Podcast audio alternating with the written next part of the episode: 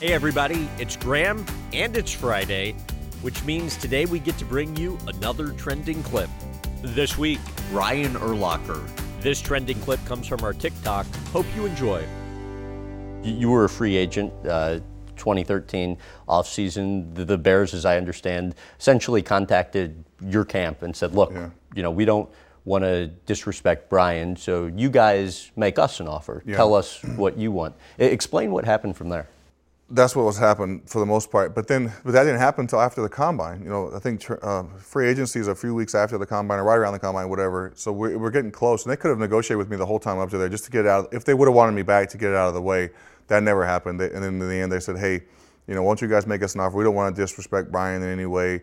Which is basically saying right there, if you think you're going to disrespect him, you probably are. You know, they knew what they what they were going to offer in the back of their minds or on paper, or whatever. So my agents made an offer. It was too high. We knew it was too high. You know, we knew that's not what we're, we're going to settle for. Bears came back with their offer. Um, uh, however long late it was, three weeks later, two weeks later. So we made another offer, and the Bears. So, I mean, you, you made an offer, then you didn't hear from them for two or three Yeah, weeks? we didn't hear from them. You know, they said we'll get back to you, so and so. Never did. Just kept waiting, and then they made that. They countered with their offer. My agent said, "Well, that's not anywhere close to what we were thinking." So we made another offer, and they said, "No, this is the offer. Their initial. This this is what it is. This is what we're willing to give him, and what we think he's worth. So take it or leave it." So I think it, from the very beginning, that's what they had in mind. They knew what they, they weren't going to move off of that offer. Uh, I just wish they'd have told me that. Now I wish they'd have said, "Hey, you know, we have this amount of money for you. We think this, this is all we can pay you. If you want to play, we want you back. We want you to play for us. This is a situation, we, we can pay you this. Um, we, we want to bring a young guy in behind you. Maybe he'll start, whatever, but we want you here on our team. We want this, if you're going to retire, we want you to retire here. This will be your last year. Um, but this is all we can pay you. I think that would have been a lot more respectable way to do it instead of the way they handled it. And I probably actually would have stayed. Honestly, I probably would have played another year there if that's the way it would have been handled. But I was so mad at the way it was handled, and I thought it was just wrong the way it all went down.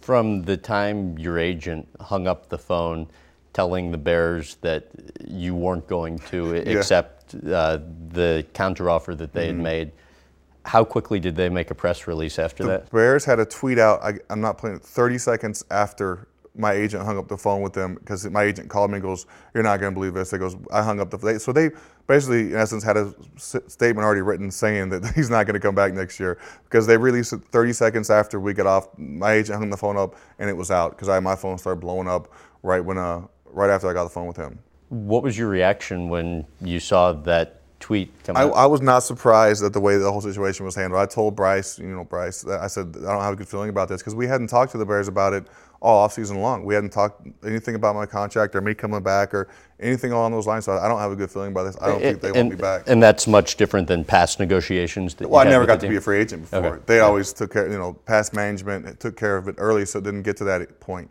And it didn't happen, obviously, with the new GM that way, which is fine. You know, maybe I wasn't one of his guys or not someone he didn't want around, whatever. But I just wish they had told me what was going on the whole time instead of beating around the bush and, and drawing it out. When you saw that tweet or the press release, what was your immediate reaction?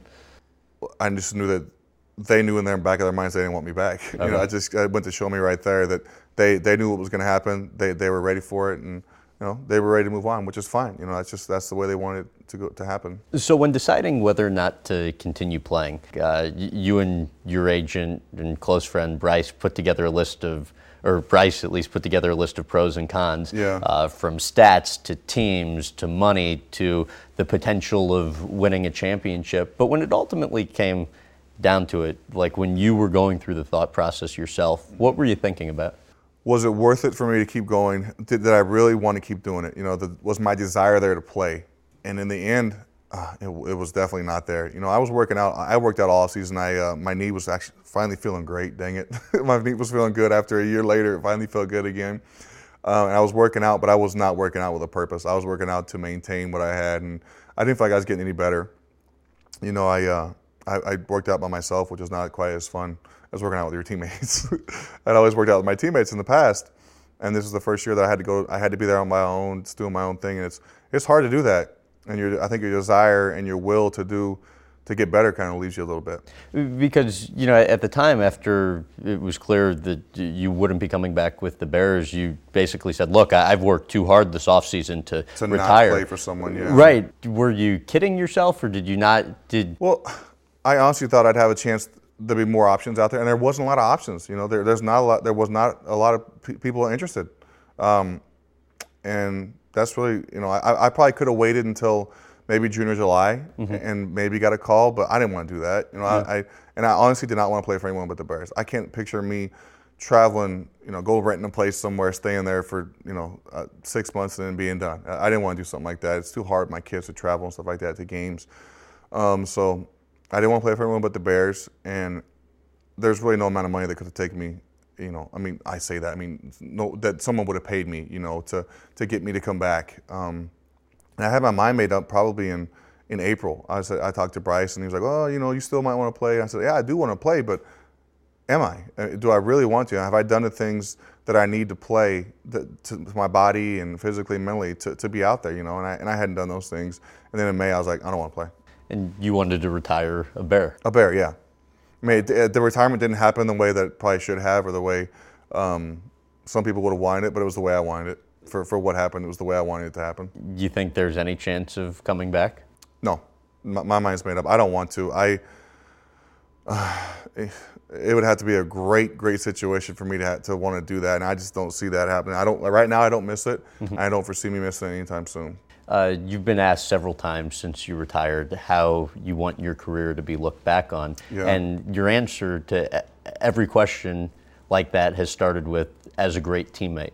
Yes. Why is that so important to you? Because my teammates mean everything to me. I, I play with so many different guys, and I play with a lot of the same guys as well while I was there. Patrick Mannelly was there my whole career. You know, he was there the whole time. Peanut and, and Lance were there for 10 years of it. Um, I just want to be a guy who was a good teammate, who someone, and I feel like I, I have a lot of guys still call me now and ask me for questions, ask me questions or advice, and you know, money, whatever it is. You know, I feel like they, but the guys trust me for some reason. You know, I feel like I was a good teammate, and that's how I want to be remembered. You know, all the other stuff, playing, winning games, losing games, whatever, that's never really been an issue to me. But I, I want to be remembered as a good teammate and a guy that my teammates can count on.